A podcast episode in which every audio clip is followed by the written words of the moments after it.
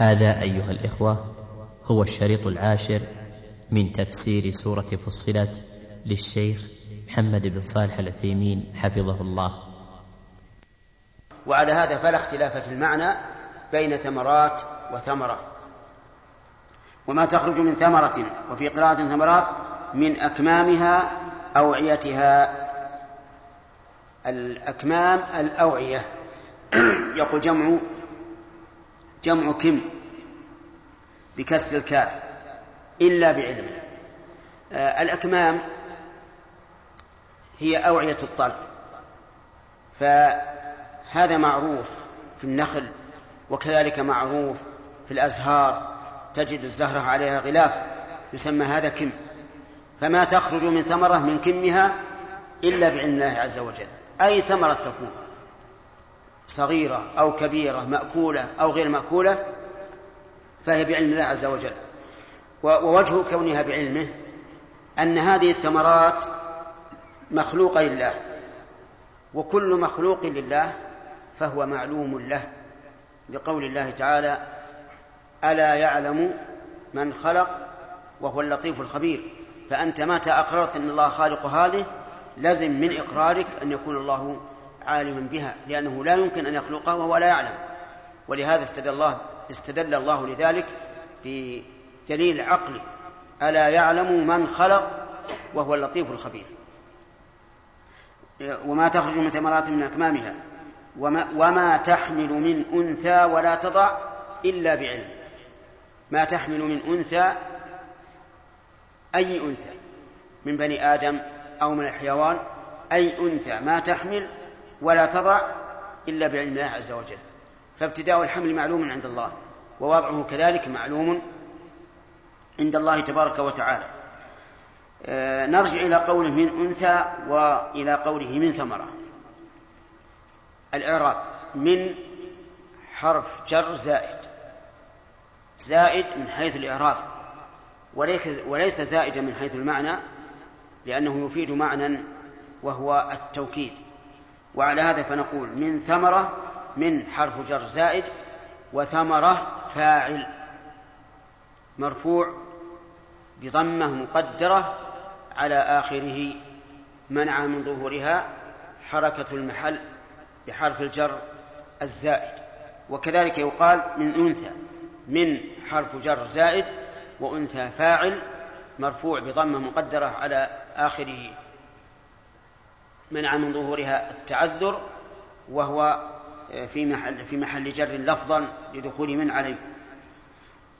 وقول إلا بعلمه بعلمه السابق أو الحادث عند وجود هذا الشيء. الجواب السابق لأن علم الله تعالى محيط بكل شيء أزلا وأبدا. فهو يعلم ما تخرج من ثمرات من أكمامها إلى يوم القيامة وكذلك ما تحمل من أنثى ولا تضع. ثم قال عز وجل ويوم يناديهم أين شركائي؟ يعني يوم ظرف والظرف يحتاج إلى ما يتعلق به لأنه مفعول فيه وإذا كان مفعولا فيه فلا بد من فعل يكون عاملا فيه. فأين العامل؟ العامل في هذا مقدر. والتقدير واذكر يوم يناديهم. واذكر يوم يناديهم. وهو أي مثل هذا التعبير موجود في القرآن كثيرا. والتقدير كما ذكرت العامل المحذوف تقدير اذكر يوم يناديهم. أين شركاء إلى آخره؟ وإنما أمر الله تعالى نبيه بذكره تخويفا لهؤلاء المكذبين وتسلية لرسول الله صلى الله عليه وعلى آله وسلم وقول يناديهم أي يدعوهم بصوت رفيع لأن النداء يكون بصوت رفيع والمناجاة تكون بصوت أدنى. وفاعل يناديهم هو الله بدليل قوله أين شركائي؟ يعني أن الله تعالى ينادي هؤلاء المشركون ينادي هؤلاء المشركين يقول أين شركائي؟ وهذا الاستفهام للتعجيز والتوبيخ أيضا فهو جامع بين معنيين التعجيز والثاني التوبيخ. يعني أين الذين أشركتم معي؟ يقول الله عز وجل قالوا آذناك أعلمناك الآن ما منا من شهيد. آذن بمعنى أعلم. ومنه قوله تعالى وآذان من الله ورسوله أي إيش؟ أي إعلام من الله ورسوله. فآذن بمعنى أعلم. ومنه في الحديث أن الرسول صلى الله عليه وعلى آله وسلم قال للنساء اللاتي يغسلن ابنته إذا فرغتن فآذنني أي أعلمنني. آذناك يقول المؤلف الآن. نعم أعلمناك الآن. فأفاد المؤلف بقوله الآن أن الفعل الماضي آذناك بمعنى المضارع. فهو إذن جملة خبرية حالية بمعنى الآن نعلمك ما منا من شهيد وقيل آذناك آه إنها فعل ماضي على بابها فهي بمعنى الخبر عن شيء ماضي. انتبه الآن. فعندنا قولان. هل الإعلام هنا يوم القيامة؟ كما قال المؤلف آذناك الآن. أو هو إعلام سابق في الدنيا. إن نظرنا إلى ظاهر اللفظ قلنا نرجح أنه إيش؟ إعلام في الدنيا. يعني أعلمناك في الدنيا فيكون على ظاهره. لكن يشكل على هذا التفسير أن واقع حالهم لا يدل على هذا لأنهم مشركون فعلا. فكيف يؤذنونه؟ أنه أنه ما ما منهم من شهيد بذلك. أجاب القائلون بهذا أن المعنى آذناك بحسب الفطرة وما في قلوبنا. لأنه ما من مولود يولد إلا على الفطرة. انتبهوا الآن للمعنى. آذناك صيغتها فعل إيش؟ ماضي. يقتضي أن يكون هذا الإعلام سابقا عن وقت الخطاب. هذه واحدة. آذناك فعل ماضي لكن يراد به الخبر عن الحال الحاضرة. فهو بمعنى نحن نؤذنك الآن. هذا التفسير مخالف لظاهر اللفظ لكنه موافق لواقع حالهم التفسير الأول إيش؟ موافق لللفظ لكنه مخالف لظاهر حاله لأنهم لا يعلمونه بذلك إذ أنهم مشركون فعلا.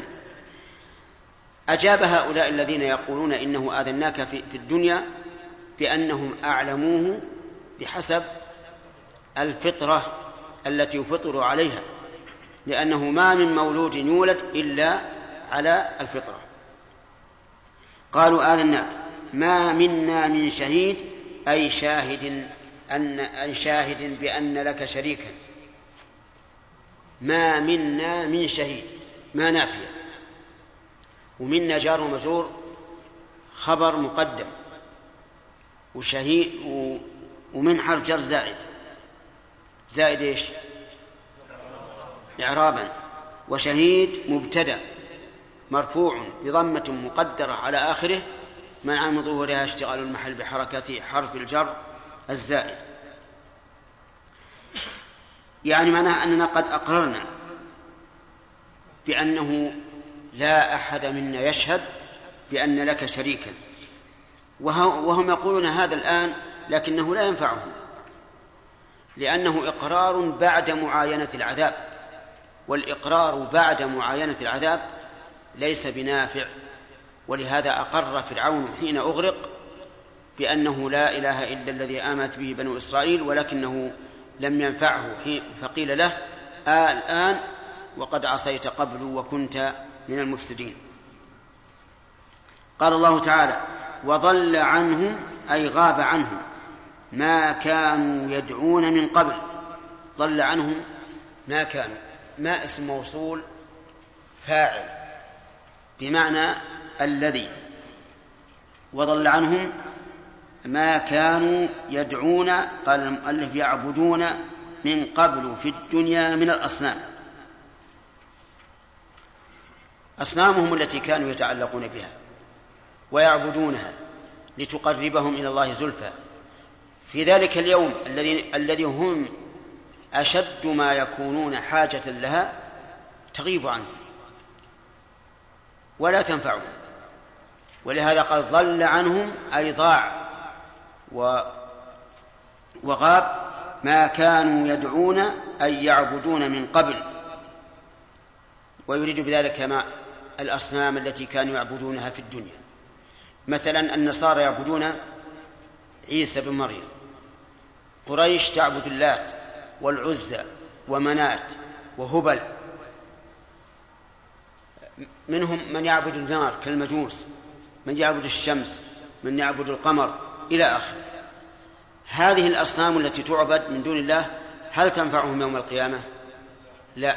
ولهذا قال ضل عنهم ما كانوا يدعون من قبل. وربما نفهم من قوله ضل عنهم أنهم ذهبوا يج... أنهم ذهبوا يطلبونها يبحثون عنها ولكنها ضلت وضاعت ويكون هذا أشد حسرة في نفوسهم أنهم طلبوها في وقت الحاجة ولكن لم إيش؟ لم يجدوها. وظنوا قال أيقنوا ما لهم من محيص. ظن هنا بمعنى أيقن. وهل يأتي الظن بمعنى اليقين؟ الجواب نعم يأتي كثيرا.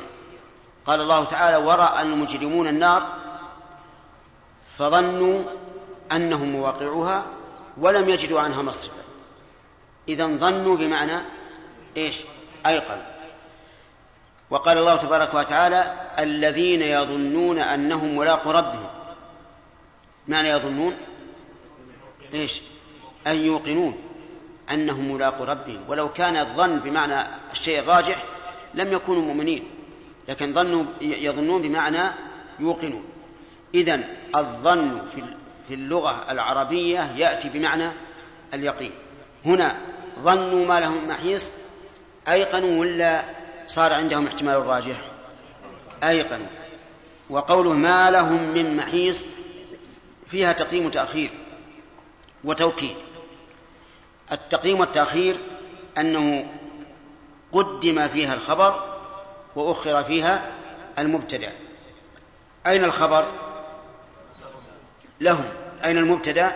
محيز فيها أيضا توكيد وهو من الزائدة لأن محيز مبتدأ مؤخر ودخلت عليه من الزائدة للتوكيد وإعرابه أنه مبتدأ مرفوع بالابتداء وعلامة رفعه ضمة مقدرة على آخره منع من ظهورها اشتغال المحل بحركة المناسبة.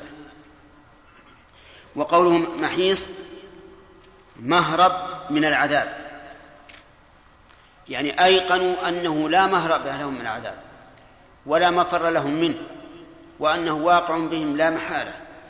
ثم قال المؤلف و والنفي في الموضعين معلق عن العمل وجملة النفي سدت مسد المفعولين. النفي في الموضعين أين الموضعان؟ نعم. قالوا آذناك ما منا من شهيد. هذه ما نافية معلقة عن العمل لأن آذناك أعلمناك وهي تنصب ثلاثة مفاعيل. أعلم تنصب ثلاثة مفاعيل. تقول مثلا أعلمت زيدا عمرا قائما. أعلمت زيدا عمرا قائما. هذه نصبت كم؟ ثلاث مفاعيل. زيدا وعمرا وقائما. هنا آذناك المفعول الأول موجود وهو الكاف. آذناك. المفعول الثاني والثالث معلق. معلق أغنت عنه جملة الاستفهام. ما منا من شهيد. وعلى هذا فتكون جملة ما منا من شهيد كلها تكون في موضع نصب. سدت مسد مفعولي آذن. أقول الأول والثاني إيش؟ لا أقول الثاني والثالث. طيب. وظنوا ما لهم من محيص هذا الثاني. ظنوا هذه ظنة تنصب كم مفعولا؟ تنصب مفعولين. هنا ما في مفعولان. ليس فيه مفعولان. أين هما علق. علقت عن العمل. بجملة الاستفهام وهي قوله بجملة النفي وهي قوله ما ما لهم من محيص. وعلى هذا فيكون لهم ما لهم من محيص جملة إيش؟ في محل نصب سدت مسد مفعولي ظن. هذا إعراب في الحقيقة لا يدركه إلا من كان عنده علم بالمفاعيل. لكن نحن الآن شرحناه فمن فهمه فهذا المطلوب ومن لم يفهمه. ومن لم يفهمه فإنه لا يضر. لأنه ليس له علاقة في المعنى. علاقته إنما هو بالإعراب في الإعراب فقط. آه، نرجع إلى استنباط الأحكام من الآيات. قال الله تعالى إليه يرد علم الساعة. إلى آخره. من فوائد هذه الآية أن علم الساعة عند الله وحده. من أين تؤخذ يا أخي؟ كيف أخذها من أنه علم عند الله وحده؟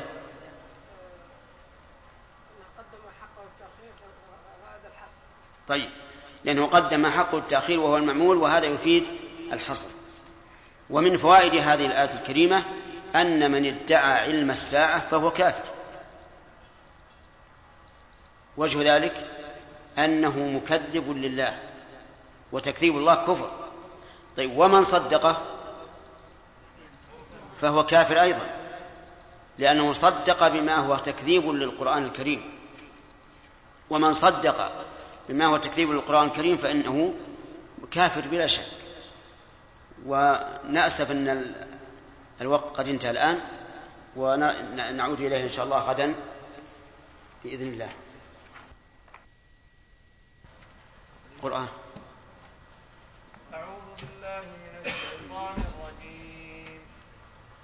يسأم الإنسان من دعاء الخير. وإن مسه الشر فيئوس قنوط. ولئن أذقناه رحمة منا من بعد ضراء مسته ليقولن هذا لي ليقولن هذا لي وما الساعة قائمة ولئن رجعت إلى ربي إن لي عنده للحسنى فلننبئن الذين كفروا بما عملوا ولنذيقنهم من عذاب غليظ. وإذا أنعمنا على الإنسان أعرض ونأى بجانبه فإذا مسه الشر ف... و... وإذا مسه الشر فذو دعاء عريض كفاية أعوذ بالله من الشيطان الرجيم. قال الله تبارك وتعالى لا يسأم الإنسان من دعاء الخير. لا يسأم يعني لا يمل. فهو دائما يسأل يسأل الخير. من المال والغنى والجاه وغير ذلك إيش؟ ما ما, ما ذكرت؟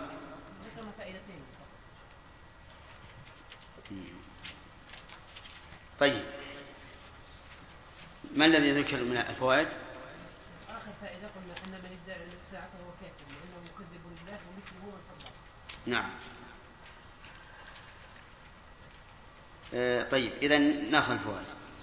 قال الله تبارك وتعالى إليه يرد علم الساعة وما تخرج من ثمرات من أكمامها وما تحمل من أنثى ولا تضع إلا بعلم.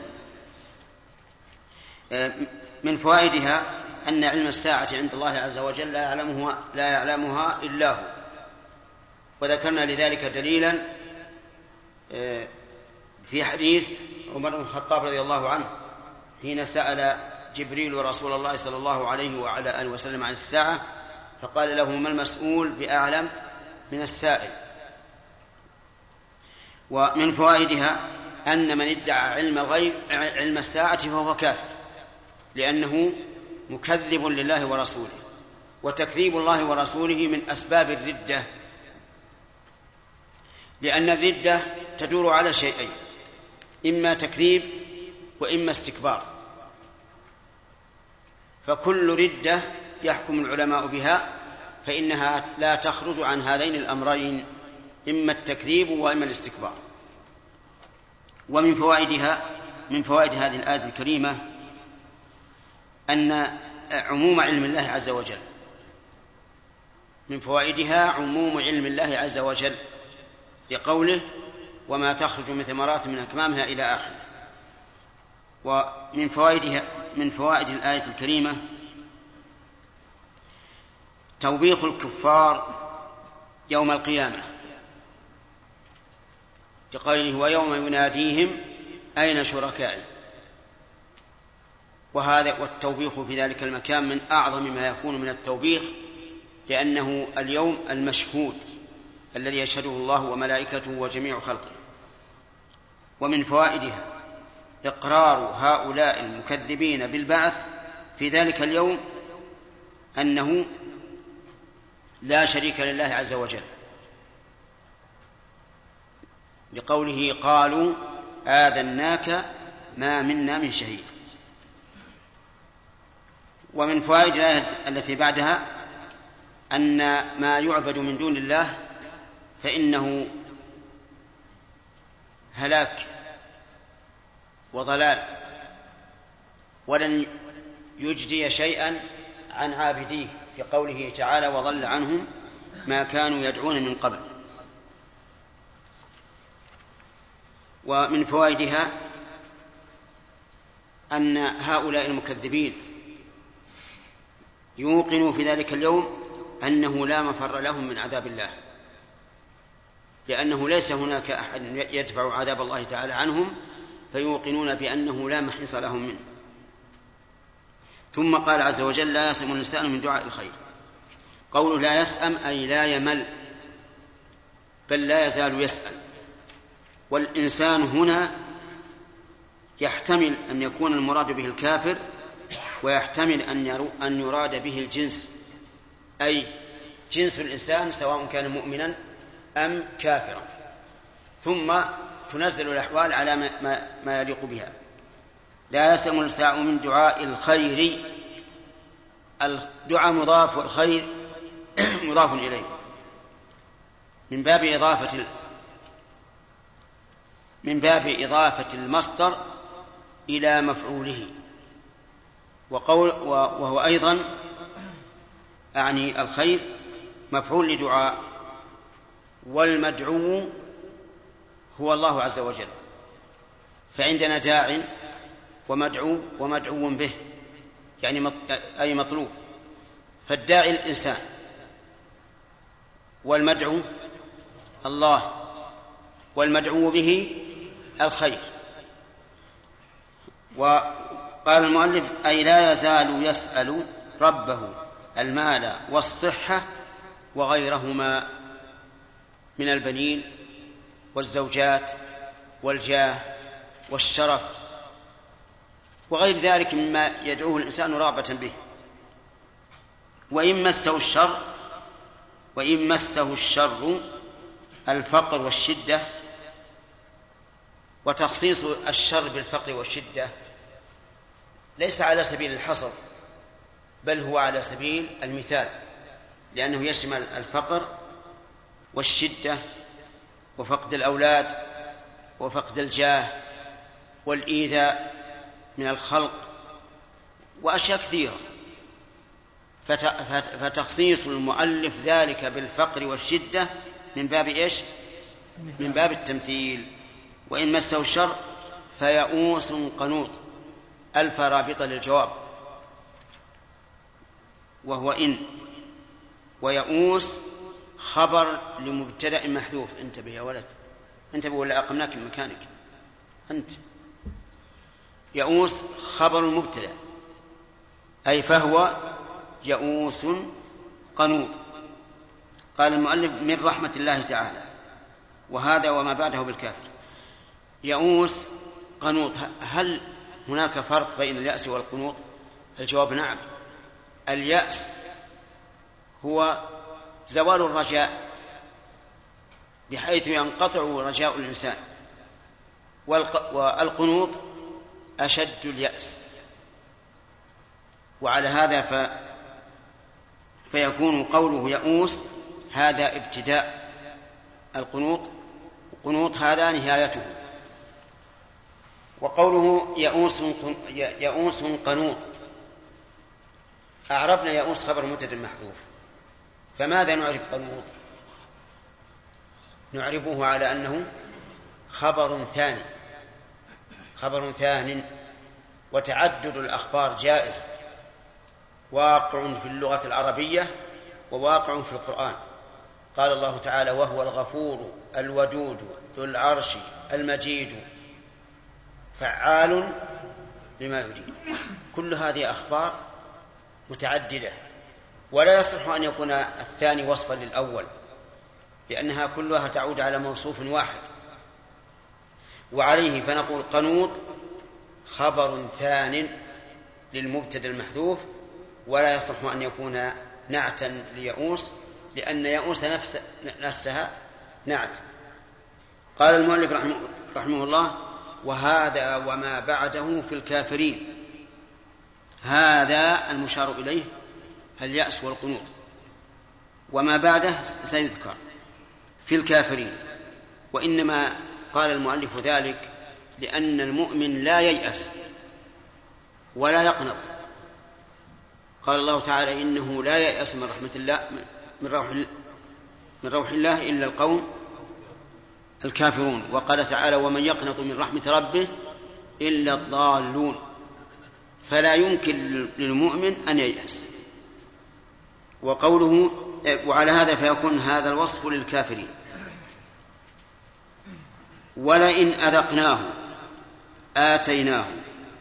قوله ولئن يقول لام قسم يعني اللام وإن شرطية. أذقناه آتيناه.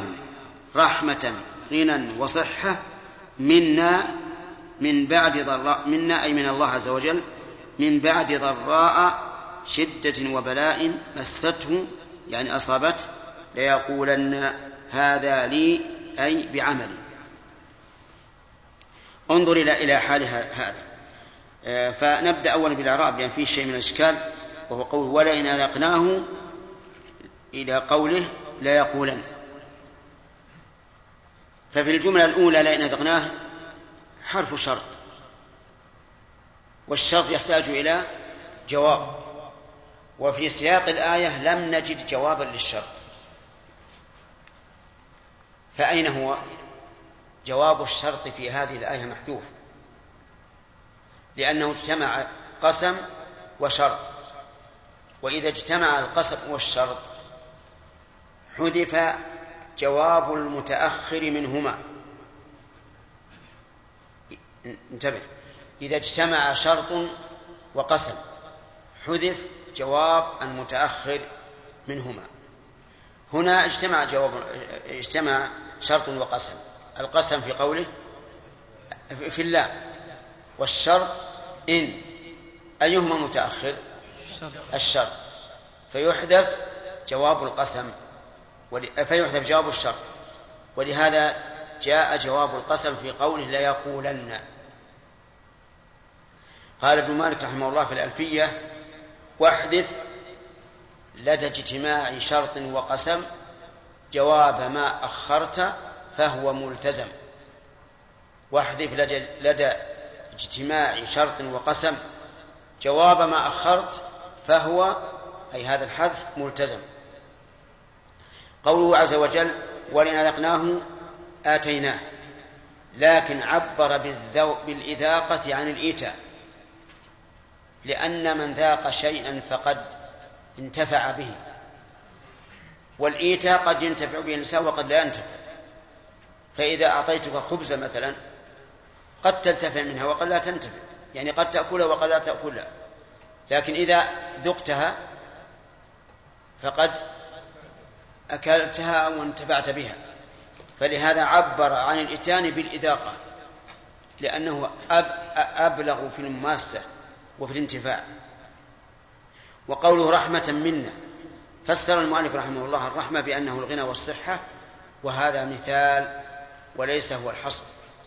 بل يشمل تشمل الرحمة كل ما هو مطلوب للإنسان من غنى وصحة وجاه وأموال ونعم وجاه وبنين وغير ذلك. وقوله منا إشارة واضحة إلى أن هذه الرحمة ليست بكسب ولكنها فضل من الله عز وجل. فالغنى أتاه من حيث لا يحتسب والصحة أتته من حيث لا يحتسب والبنون وغيرهم هي من عند الله وواضح أنها من الله وليست بكسبه. وقول من بعد ضراء مست رحمة من بعد ضراء. يعني معناها أنها تيقن الضراء تيقن الضرر ثم جاءت الرحمة من عند من؟ من عند الله وهذا أبلغ في النعمة أن تأتي بعد الضرر لأن النعمة الدائمة لا يحس بها لكن النعمة الطارئة بعد الضرر هي التي يحس بها ولهذا من لم يذق من لم يذق مرارة المرض فإنه لا يتذوق حلاوة الصحة. حتى في الأمور الشرعية قال عمر بن الخطاب رضي الله عنه لا ينقض الإسلام إلا من لم يعرف الجاهلية أو كلمة نحوها. يعني الذي لا يعرف الكفر لا يعرف قدر الإيمان. كذلك أيضا الرحمة إذا كانت مستديمة مستمرة.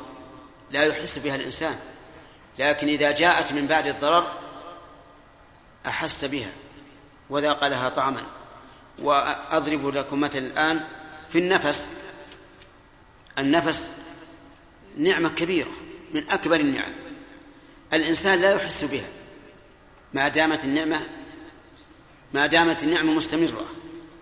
لكن لو أصيب بكتم النفس وحجبه ثم فرج عنه لوجد لهذا النفس إيش؟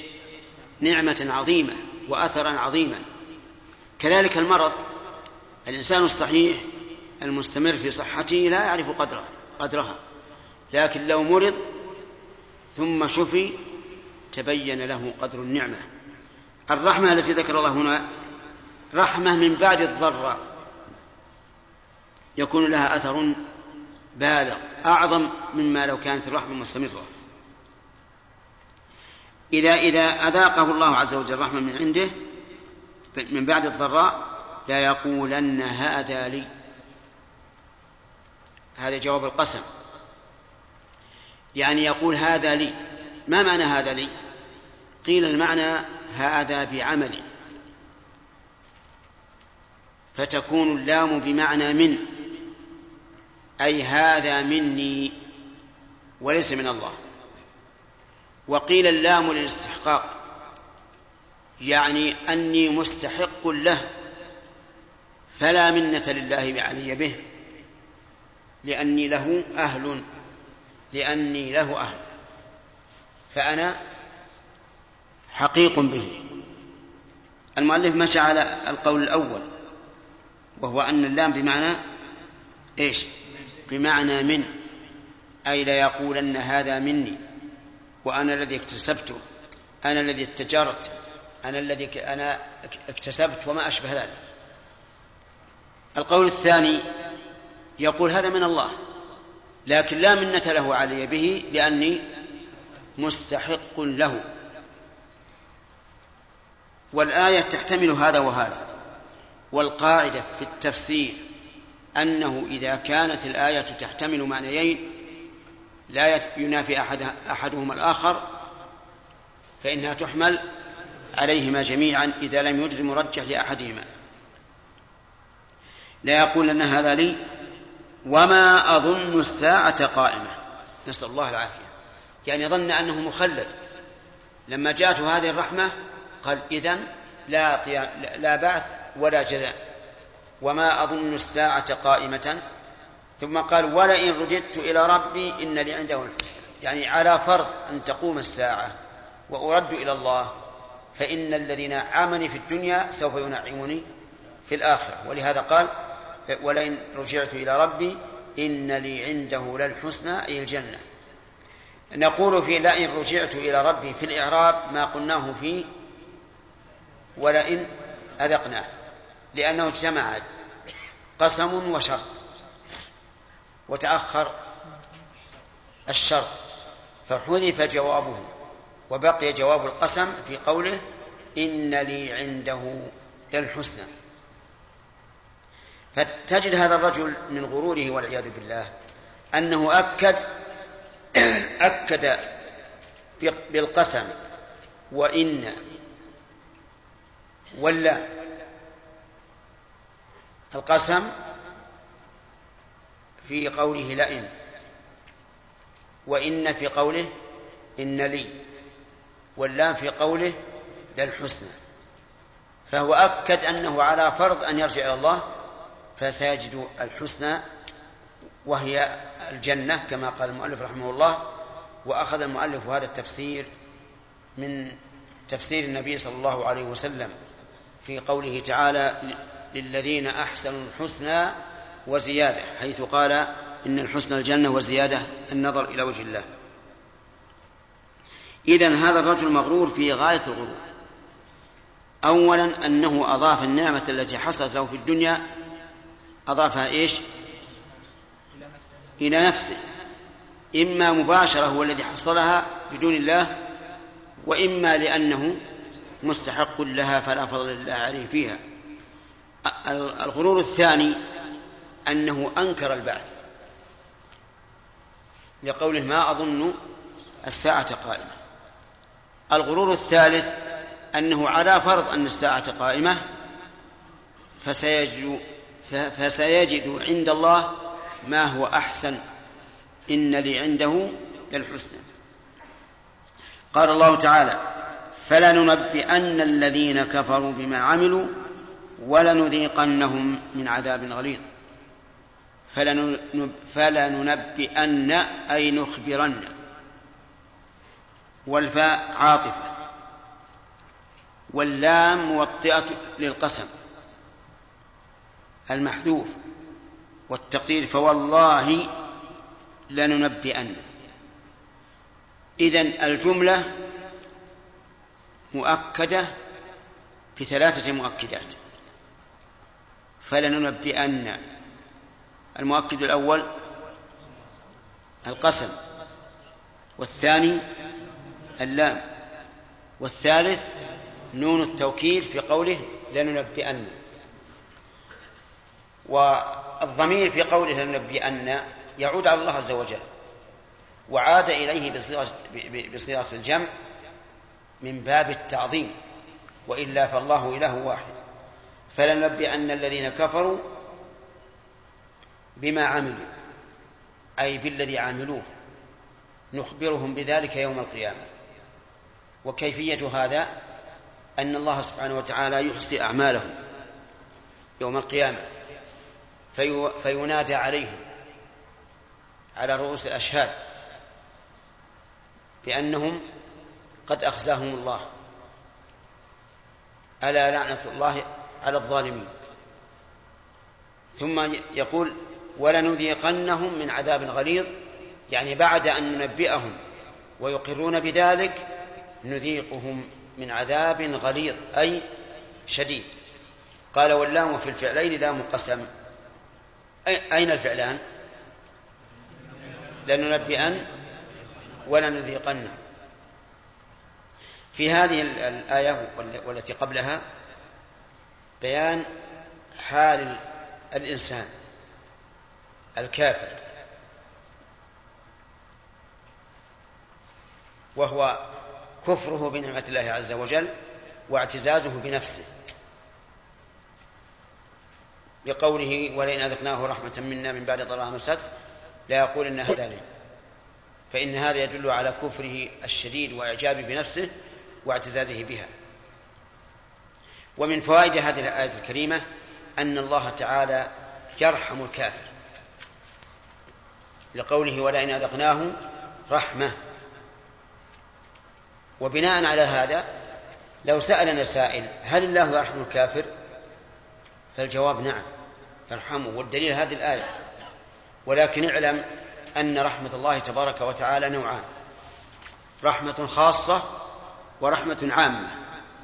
فما به قوام البدن من الرحمة العامة وما به قوام الدين من الرحمة الخاصة. خليكم معنا. الرحمة نوعان عامة وخاصة.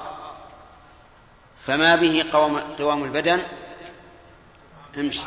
عامة لأنه يشمل المؤمن والكافر والبر والفاجر والإنسان والحيوان.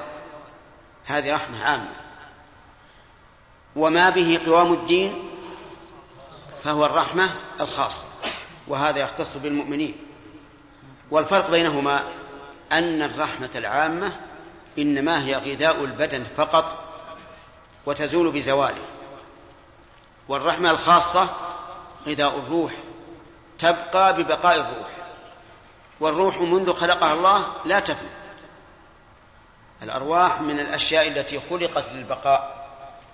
بخلاف الأجساد. الأجساد قال الله كل من عليها فان. لكن الروح لا تفنى. كالولدان في الجنة والحور العين في الجنة خلقت للبقاء. إذن نقول الرحمة الفرق بين الرحمة العامة والخاصة إيش؟ الرحمة العامة غذاء للأبدان. فقط وتنقضي بانقضاء بموت البدن. وأما الرحمة الخاصة فهي غذاء الأرواح وتبقى دائما في الدنيا والآخرة. ومن فوائد هذه الآية الكريمة بيان فضل الله عز وجل على الكافر لكون الرحمة التي أصابت الكافر من عند الله كقوله منا ومن فوائد هذه الآية الكريمة إعجاب الكافر بنفسه حيث يضيف هذه الرحمة التي هي من الله إلى إلى نفسه. لقوله هذا لي أو يضيفها أو يضيفها إلى استحقاقه إياها فكأن الله لا منة له عليه. على القول الثاني أن معنى قول هذا لي هذا مستحق لي. ومن فوائد هذه الآية الكريمة بيان عتو الكافر حيث أخبر حيث أنكر ما قامت الأدلة الشرعية والعقلية والحسية على ثبوته. في قوله وما أظن الساعة قائمة. الأدلة الشرعية على ثبوت قيام الساعة كثيرة لا تحصى. الأدلة العقلية هو أنه ليس من من الحكمة أن يوجد الله هذه الخليقة ويأمرها وينهاها ويسلط بعضها على بعض بالسيف فيقاتل المؤمن الكافر ثم تكون النهاية لا شيء. هذا سفه.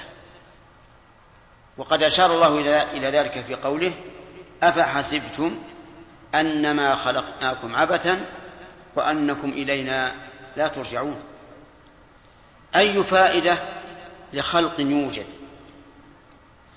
ويؤمر وينهى ويسلط بعضه على بعض في القتل العمد ثم النهاية لا شيء. لا لا فائدة من هذا. وحكمة الله تبارك وتعالى تأبى أن يقع مثل ذلك من الله. هذا دليل إيش؟ دليل عقلي. واضح. دليل عقلي يوجب أن أن يبعث الناس ليجازوا على أعمالهم. أما الدليل الحسي على ثبوت البعث وإمكانه وجوازه فالله تعالى يكرره في القرآن. ومن آياته أنك ترى الأرض خاشعة. يعني هامدة ليس فيها نبات. فإذا أنزلنا عليه الماء أي ماء المطر اهتزت وربت. فصارت حية. بعد أن كانت ميتة. قال الله تعالى إن الذي أحياها لمحيي الموتى. إنه على كل شيء قدير. فإحياء الأرض من بعد موتها. والناس يشاهدون دليل على إمكان إحياء الموتى وبعثهم. وهذا دليل واضح. حسي ولا عقلي؟ حسي مشاهد. كذلك أيضا أشهدنا الله عز وجل في الدنيا إحياء الموتى. فلنستعرض هذا في القرآن. المشهد الأول من بنو إسرائيل. قالوا لن نؤمن لك حتى نرى الله جهرة فأخذ فأخذتهم الصاعقة وماتوا ثم بعث. هذا في الدنيا. المشهد الثاني ها؟ نعم. القتيل الذي اختلفت القبيلتان فيه فأمرهم الله أن يذبحوا بقرة وأن يضربوا القتيل ببعضها ففعلوا. فحي القتيل وقال إن الذي قتله فلان. إحياء بعد الموت. المشهد الثالث. نعم. الذين خرجوا من ديارهم وهم ألوف. حذر الموت. خافوا من الموت وخرجوا من ديارهم فقال لهم الله موتوا. فماتوا ثم أحياهم أماتهم ليعلموا أنه لا مفر لهم من قضاء الله. ثم أحياهم ليقضي أجل مسمى. كم هذا المشهد؟ المشهد الرابع. نعم صاحب القرية. مر على قرية وهي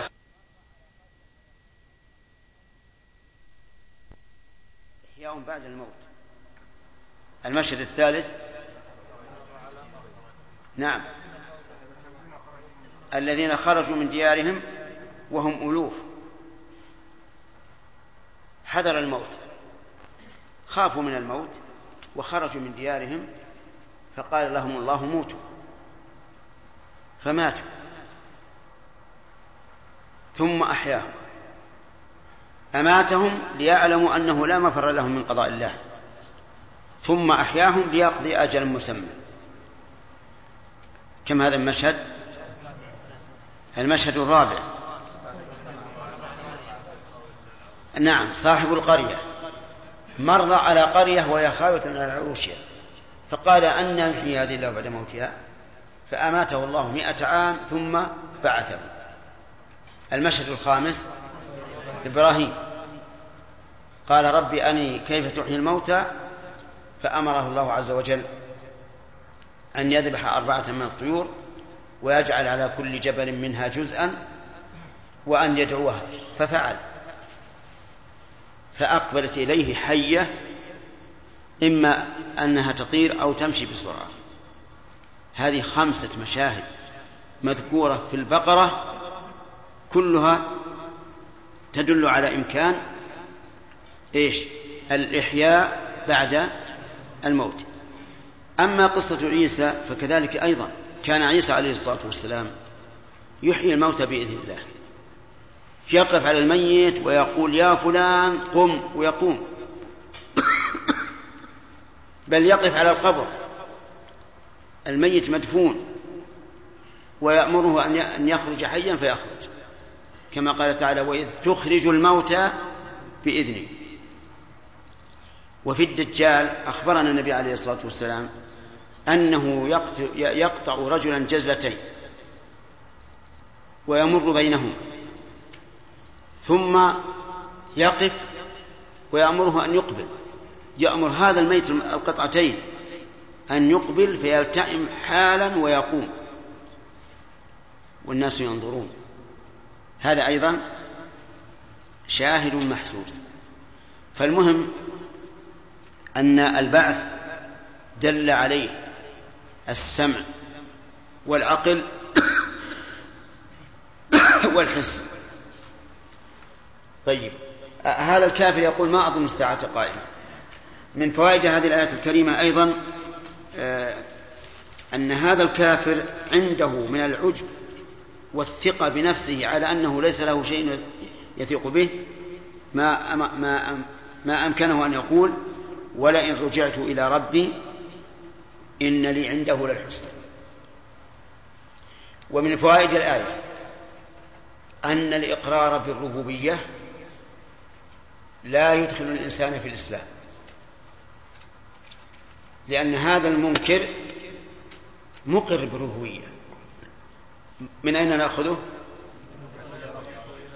ليقول ولئن رجعت إلى ربي. والمشركون كانوا مقرين بالربوبية. ولئن سألتهم من خلق السماوات والأرض ليقولن خلقهن العزيز العليم.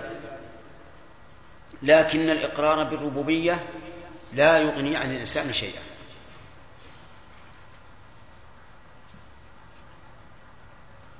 ولقد فخر بعض الناس الجهال أن أحد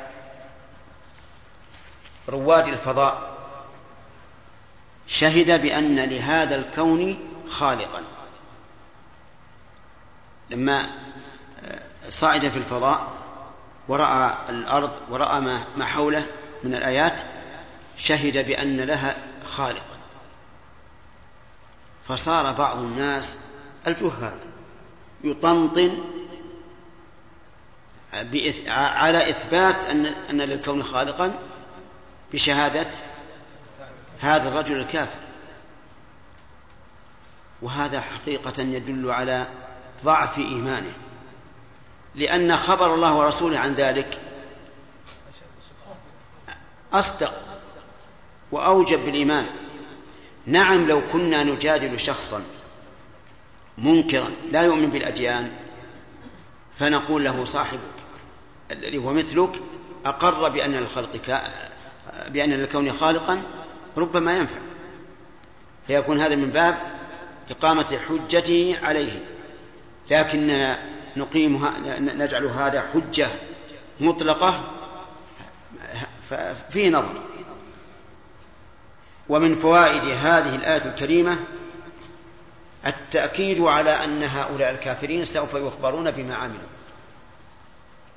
لقوله فلننبئن الذين كفروا بما عملوا. متى هذا؟ يكون يوم القيامة. فإن قال قائل هل لهذا القيد مفهوم؟ أو هو, أو هو لبيان الواقع؟ فلننبئن الذين كفروا. فالجواب لبيان الواقع ليس له مفهوم. لأنك لو جعلت له مفهوما لكان المؤمنون لا ينبؤون بما عملوا مع أنهم ينبؤون. قال الله تعالى فمن يعمل مثقال ذرة خيرا يره. وثبت عن النبي صلى الله عليه وسلم أن الله يخلو بعبده المؤمن فيقرره بذنوبه عملت كذا في يوم كذا. إذن تقييد الإنباء بالكافر لبيان الواقع. يعني هؤلاء الذين كذبوا واقعهم أنهم سينبؤون بما عملوا. ومن فوائد هذه الآية الكريمة أن كل شيء مقيد محفوظ على الإنسان. كذا فراس؟ معنى؟ طيب. كل شيء مقيد. محسوب على الإنسان. نأخذه من قوله بما عملوا فإنما اسم موصول يفيد العموم. وقد قال الله تعالى ما يلفظ من قول إلا لديه رقيب عتيد. أي قول تلفظ به؟ فلديك رقيب حاضر عتيد يعني حاضر. يكتب ما تقول. ومن فوائد هذه الآية الكريمة أن عذاب هؤلاء الكفار سيكون غليظا أي شديدا. لأن الغلظة معناها القسوة. وهي في كل موضع بحسبه. فغلظ الطباع ليس كغلظ الطين أو العجين أو ما أشبه ذلك. غلظ العذاب ليس كغلظ الطين والعجين وغلظ القول وما أشبه ذلك. كل غلظة بحسبها. ومن فوائد الآية الكريمة إثبات العذاب في الآخرة. ولنذيقنهم من عذاب غليظ. فهل هناك عذاب قبل الآخرة؟ الجواب نعم. يعذب الإنسان في قبره. قبل أن يبعث. وهذا ثابت في القرآن والسنة. استمع إليه في القرآن. قال الله تعالى ولو ترى إذ الظالمون في غمرات الموت والملائكة باسطوا أيديهم أخرجوا أنفسكم اليوم تجزون عذاب الهون. فقول أخرجوا أنفسكم يدل على أنهم شحيحون بأنفسهم. لا يريدون أن تخرج, أن تخرج. ولهذا يقال أخرجوا أنفسكم توبيخا. ثم يقول يقال لهم اليوم تجزون عذاب الهون. متى اليوم؟ يوم موتكم.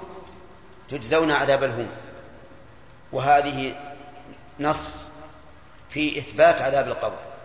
وقال الله تبارك وتعالى عن آل فرعون النار يعرضون عليها غدوا وعشيا ويوم تقوم الساعة أدخلوا آل فرعون أشد العذاب. وأما السنة فطافحة في ذلك وكثيرة ومنها ما أجمع المسلمون عليه. فكل المسلمين يقولون في الصلاة أعوذ بالله من عذاب جهنم ومن عذاب القبر. وهل يتصور أن أحدا يتعوذ من شيء إلا وهو يؤمن بوجوده؟ عجيب. لا يتصور. إذن فعذاب القبر ثابت بالقرآن والسنة والإجماع. وعليه فيكون العذاب المذكور في قوله والانتقام من عذاب غليظ هو عذاب الآخرة وهو أشد من عذاب القبر. أجارنا الله وإياكم من ذلك. نعم.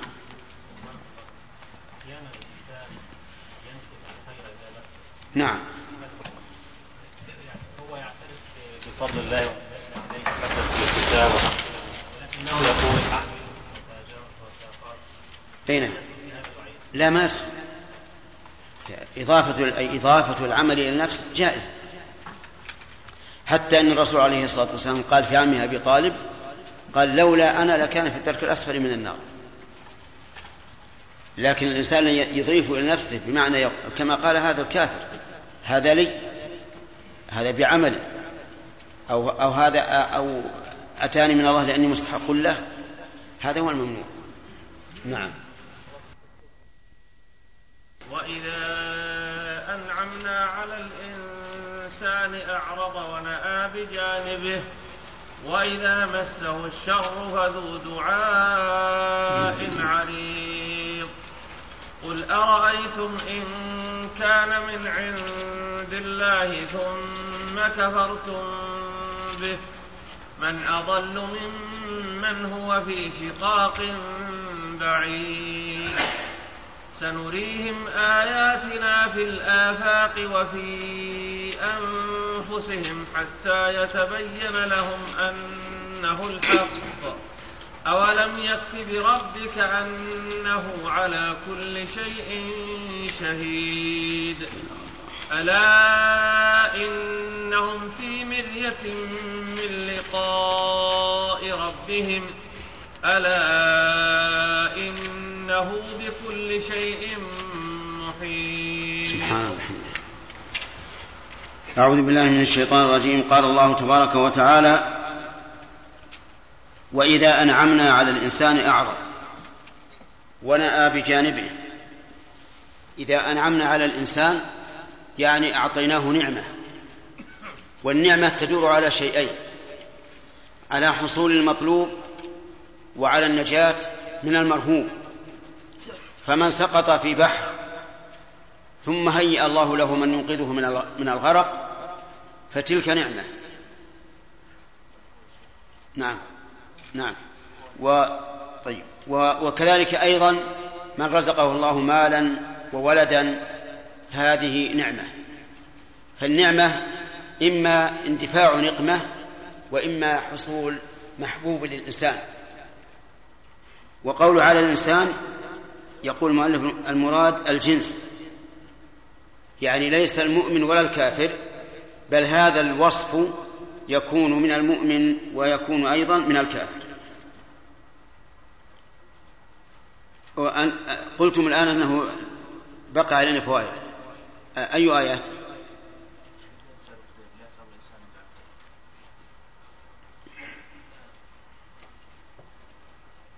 هذه؟ قال الله تبارك وتعالى لا يسلم الإنسان من دعاء الخير وإن, وإن مسه الشر فيئوس قنوط. من فوائد هذه الآية الكريمة أن الإنسان شحيح وأنه حريص. شحيح على الخير حريص على الخير شحيح ببذل ما يطلب منه. ومن فوائدها أن الإنسان يحب الخير دائما لقوله لا يسأم من دعاء الخير. وهذا بطبيعة الإنسان أنه يحب الخير وهو ما يلائم نفسه ومراده.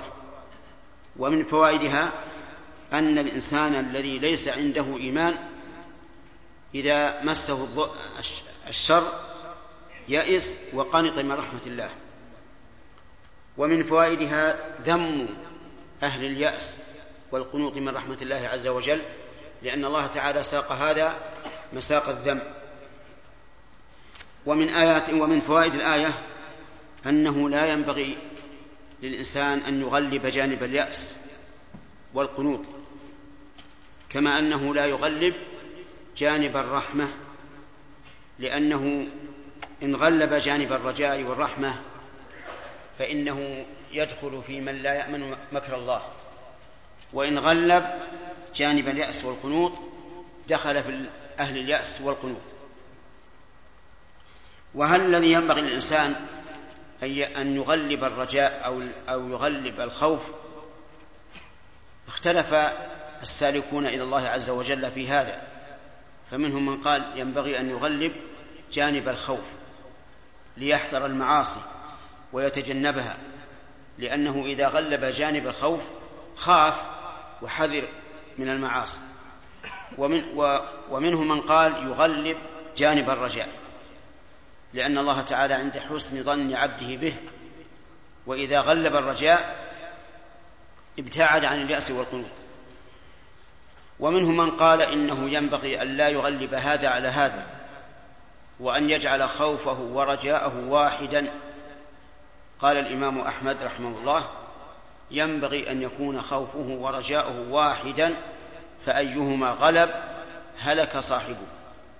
وقال بعضهم ينبغي للإنسان أن يكون بين الخوف والرجاء كالطائر بين جناحيه. إن انخفض أحدهما سقط.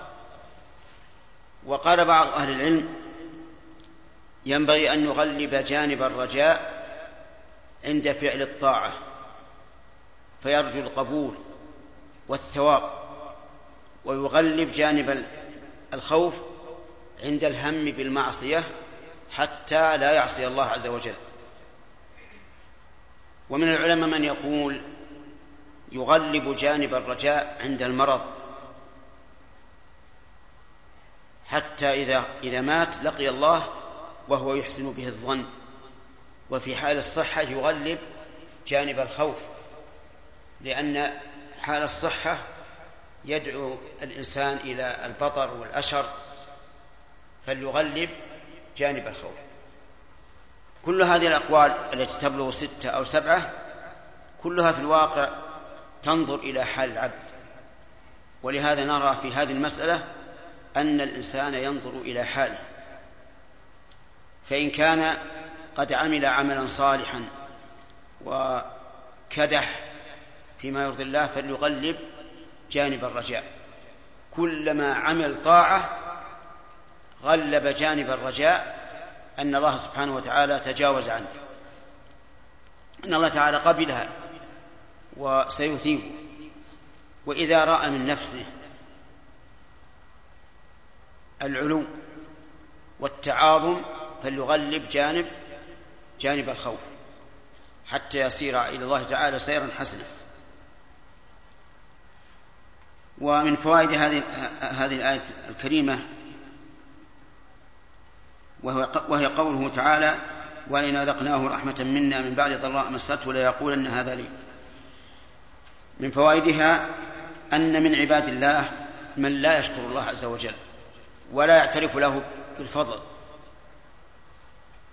فإذا جاءته الرحمة بعد الضراء ادعى أن هذا بعمله وأنه محقوق به وأهل له. لقوله تبارك وتعالى ولئن أذقناه رحمة منا من بعد ضراء مست إلى آخره ومن فوائد الآية الكريمة أن الرحمة إنما هي من الله عز وجل. لا يستطيع الإنسان أن يجلب لنفسه نفعا ولا أن يدفع عنها ضررا بل ذلك إلى الله ولكن الله قد جعل لكل شيء سببا.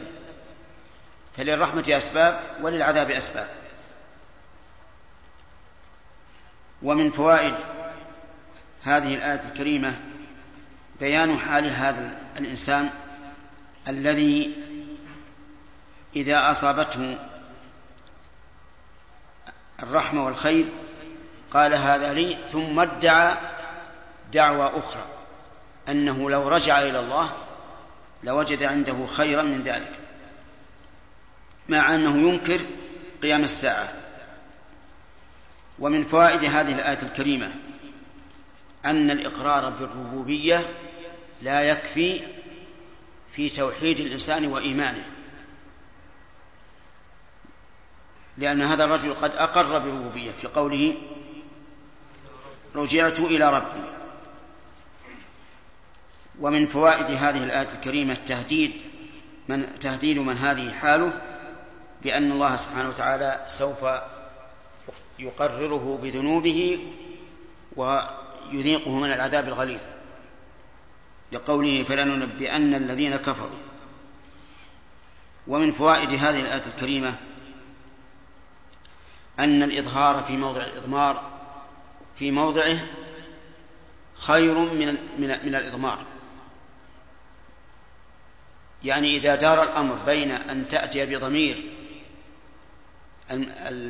المتحدث عنه أو باسم ظاهر فإن الأصل أن تأتي بالضمير. لكن إذا صار هناك فائدة في الإظهار في محل الإضمار فهو أولى وأحسن. الإظهار في موضع الإضمار في قوله فلننبئن الذين كفروا. ولو أضمر لقال الأخ فلننبئنه لكنه أظهر في موضع الإضمار الإظهار في موضع الإضمار ذكرنا أن فيه ثلاث فوائد من يحفظها؟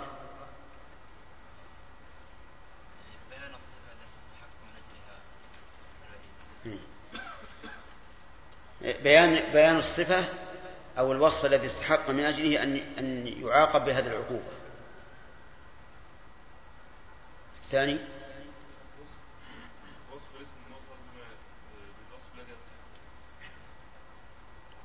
كيف؟ يعني ما التسجيل عليهم بالكفر. التسجيل على من هذه حاله بالكفر. نعم. بيان العموم. يعني أن هذا الوعيد ليس لهذا الرجل وحده بل لكل كافر. هذا بالنسبة للآية التي معنا ففي, ففي, ففي الإظهار في موضع الإضمار هذه الفوائد. فيه أيضا فوائد فائدة رابعة وهي انتباه المخاطب. لأن الكلام إذا كان على نسق واحد بضمائره ومظهراته فإن الإنسان لا ينتبه.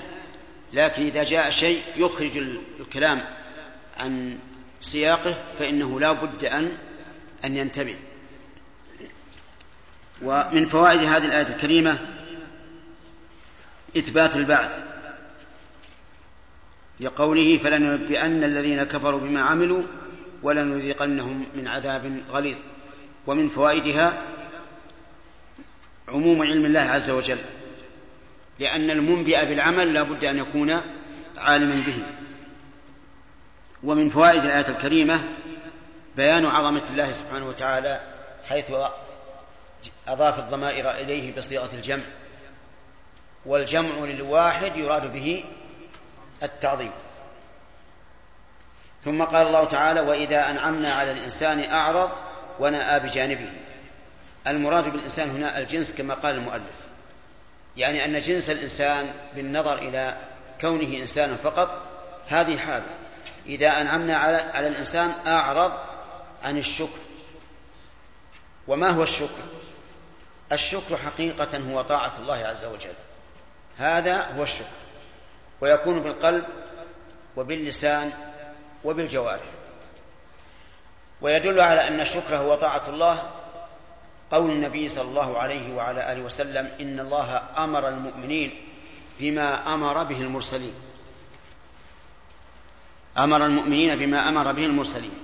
فقال الله فقال الله تعالى يا أيها الرسل كلوا من الطيبات واعملوا صالحا. وقال للمؤمنين يا أيها الذين آمنوا كلوا من طيبات ما رزقناكم واشكروا لله. فجعل النبي صلى الله عليه وسلم الشكر لله هو العمل الصالح يعني القيام بطاعة الله. فالشكر إذن هو القيام بطاعة الله ويكون بالقلب ويكون باللسان ويكون بالجوارح. أما بالقلب فهو شعور الإنسان بأن هذه النعمة من الله سبحانه وتعالى وأنه لولا فضل الله ما حصلت له فيقر بقلبه ويعترف أن ذلك من عند الله وليس بحوله وقوته.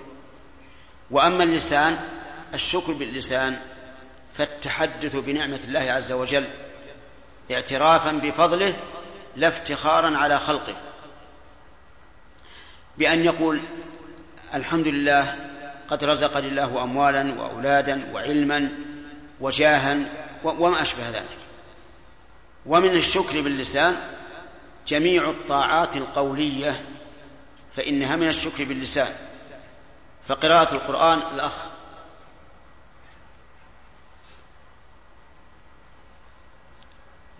هل هي من الشكر أو لا؟ من الشكر. لأن كل طاعة باللسان فهي من شكر الله عز وجل. الشكر بالجوارح العمل كالركوع والسجود والقيام والقعود والصدقة وما, وما إلى ذلك. وفي هذا يقول الشاعر أفادتكم النعماء مني ثلاثة يدي ولساني والضمير المحجبة يقول عز وجل وإذا أنعمنا الإنسان أعرض ونأى بجانبه. يقول المؤلف في تفسير نأى بجانبه أي ثنى عطفه متبخترا. يعني أعرض ببدنه وبقلبه مفتخرا متعاظما. هذا بالنسبة لحاله. بالنسبة لما يطلب منه من الشكر يعرض. ولا يشكر الله عز وجل. وهذه حال كثير من بني آدم. ولهذا عممها الله. قال إذا أنعمنا على الإنسان. لأن أكثر بني آدم على هذه الحال. وقوله نأى أنا عندي ناء بجانبه. وفي قراءة بتقديم الهمزة في قراءة سبعية. واعلم أن اصطلاح المؤلف رحمه الله أنه إذا قال وفي قراءة فهي سبعية أي من القراءة السبع. وإذا قال وقرئ فهي من القراءات الشاذة. إذا ناء وناء معناهما واحد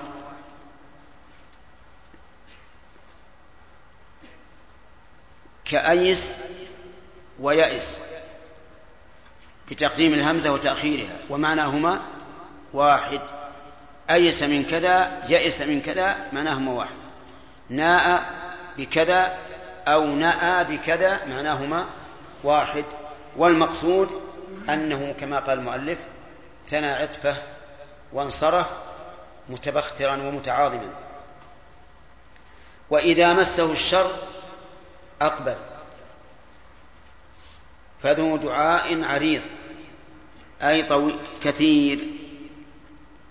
إذا مسه الشر لجأ إلى الله وأطال الدعاء وأكثر منه.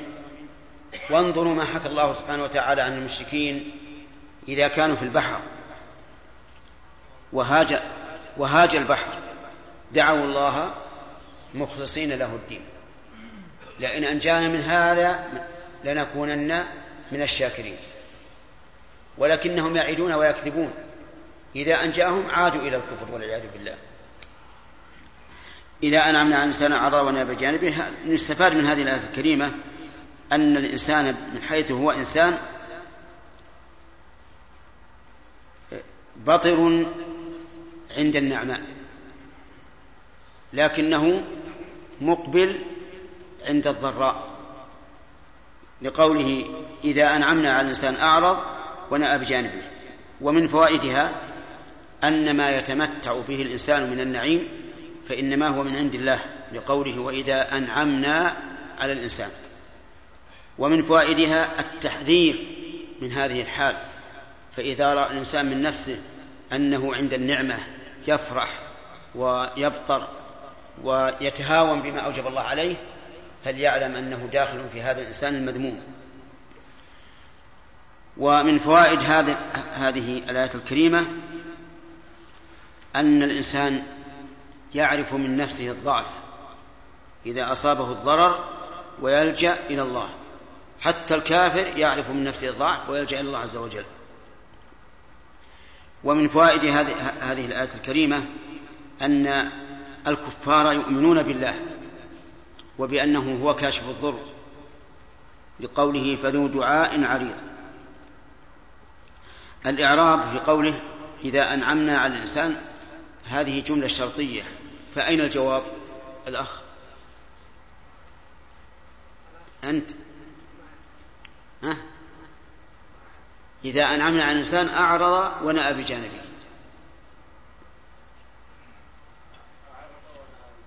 أنت رفعت اليد اليسرى وهذا ليس من الأدب. ولذلك سوف يكون تعزيرك بحرمانك من من الإجابة. نعم. أعرض هذا الجواب ونأى بجانبه معطوف عليه. هذا صحيح. و أين الجواب في قوله إذا مسه الشر؟ فذو دعاء عريض. طيب. ذو دعاء عريض أين عاملها؟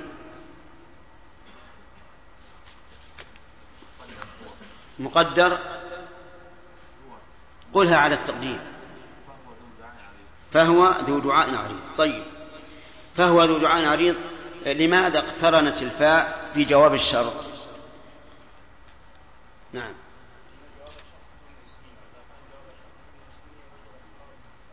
لأن جواب الشرط جملة اسمية.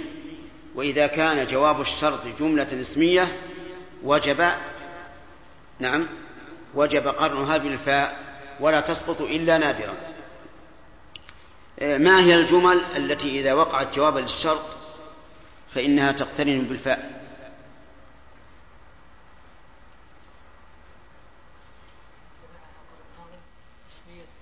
مجموعة في قول الناظم. اسمية طلبية. وبجامد. وبلن. وقد. وبالتنفيس نعم. إذا وقع جواب الشرط جملة من هذه الجمل السبع وجب اقترانه بالفاء ولا تحذف إلا نادرا مثل قول الشاعر من يفعل الحسنات الله يشكرها من يفعل الحسنات الله يشكرها الأصل من يفعل الحسنات فالله يشكرها لكنها سقطت إما لضرورة الشعر وإما للقلة لأنها تسقط حتى في حتى في النثر لكنها لكن ذلك قليل. المهم افهموا الآن أنه متى وقعت جملة الجواب إحدى هذه الجمل فإنه يجب اقترانها بالفاء. ثم قال الله تبارك وتعالى قل أرأيتم إن كان من عند الله كما قال النبي صلى الله عليه وسلم ثم كفرتم به من أضل ممن هو في شقاق بعيد. قل أرأيتم؟ أرأيتم بمعنى أخبروني. وقول إن كان يعني القرآن. من عند الله وكفرتم به وأنكرتم أن يكون من عند الله من أضل ممن هو في شقاق بعيد. أصل الجملة من أضل منكم. أرأيتم إن كان من عند الله؟ وتبين لكم أنه من عند الله ثم كفرتم به.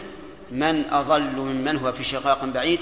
الأصل من أضل منكم ولكنه أظهر في موضع الإضمار لفائدة نذكرها إن شاء الله. قوله إن كان من عند الله أي القرآن. وتبين لكم ذلك.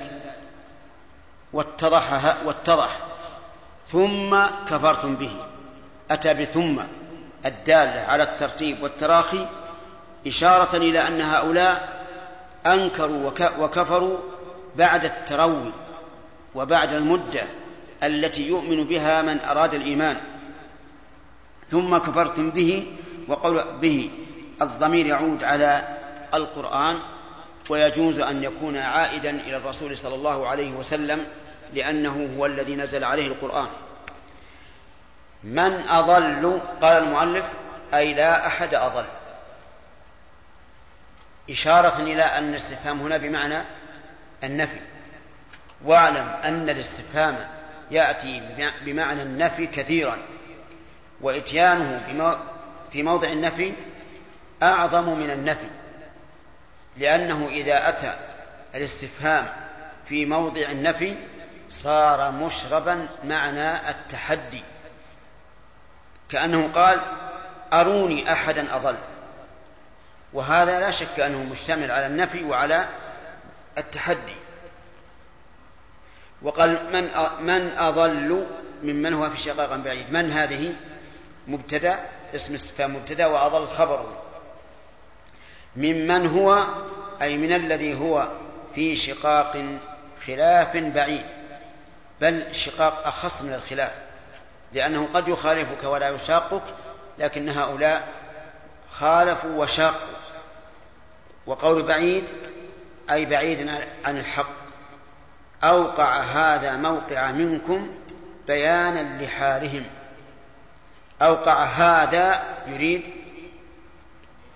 من أضل من هو في شقاق بعيد. موقع منكم أي موقع الضمير. فهو إظهار في موضع الإضمار. لبيان حالهم أي بيان أنهم هم أضل أضل من كل أحد وأن حالهم الشقاق البعيد. ففيه إظهار في موضع الإضمار وعبد الله بن عايض يبين لنا فائدة الإظهار في موضع الإضمار. بن عايض ولا بن عوض؟ يلا بن عوض. لا تقول ذكر قبل قليل معناه أنك أعدت ما قيل.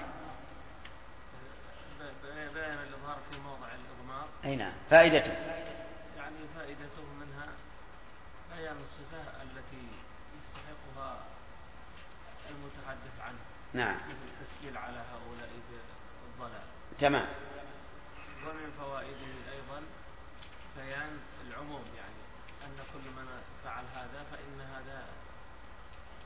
الوصف ينطبق عليه. نعم. أحسنت. ثلاثة. ومن ومن أيضا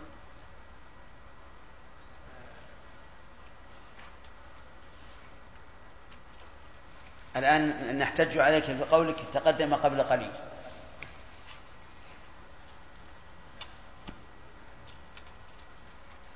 التنبيه زين. تنبيه المخاطب حيث صار السياق على خلاف ما كان يتوقع. وهذا يؤدي إلى تنبهه من أضل منه ممن هو في قرار بعيد؟ في هذه الآية فيها فوائد.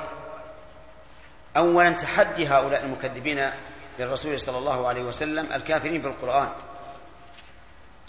وأنهم بعد أن علموا الحق كفروا به.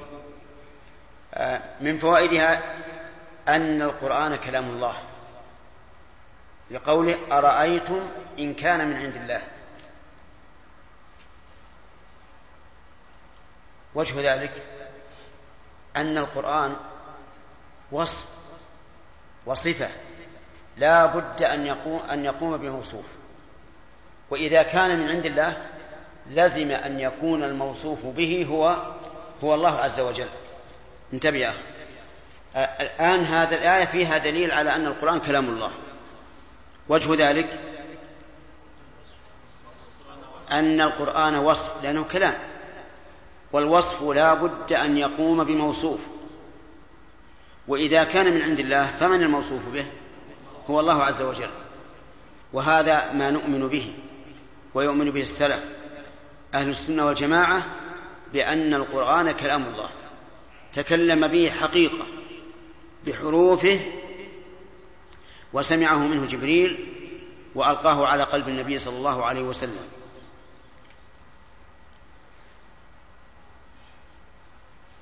يرى أهل التعطيل أن القرآن كلام الله لكنه مخلوق. ليس وصفا من صفاته بل هو مخلوق من مخلوقاته. وهذا رأي الجهمية والمعتزلة. هذا الرأي يبطل الأمر والنهي ويبطل الشريعة كلها لأنه إذا كان كذلك صار مجرد أصوات أو مجرد حروف لا مدلول لها. كما نسمع صوت الرعد مثلا لا نستفيد منه شيئا إنما هو شيء يسمع فقط وليس له معنى أو حروف خلقت على هذا على هذا النحو. كأنها نقش في في في جدار أو في باب. نقوش ليس لها معنى. ولهذا يعتبر هذا القول من أشد الإلحاد لأنه تبطل به الشريعة تامة فمثل قل إذا قلنا إنه إنها مخلوقة إن رسمتها في في, في ورقة صارت إيش؟ صورة صورة صورة كلمة فقط كأنها نقش لأن ما هي كلام. وإن تكلمت بها فالصوت مخلوق.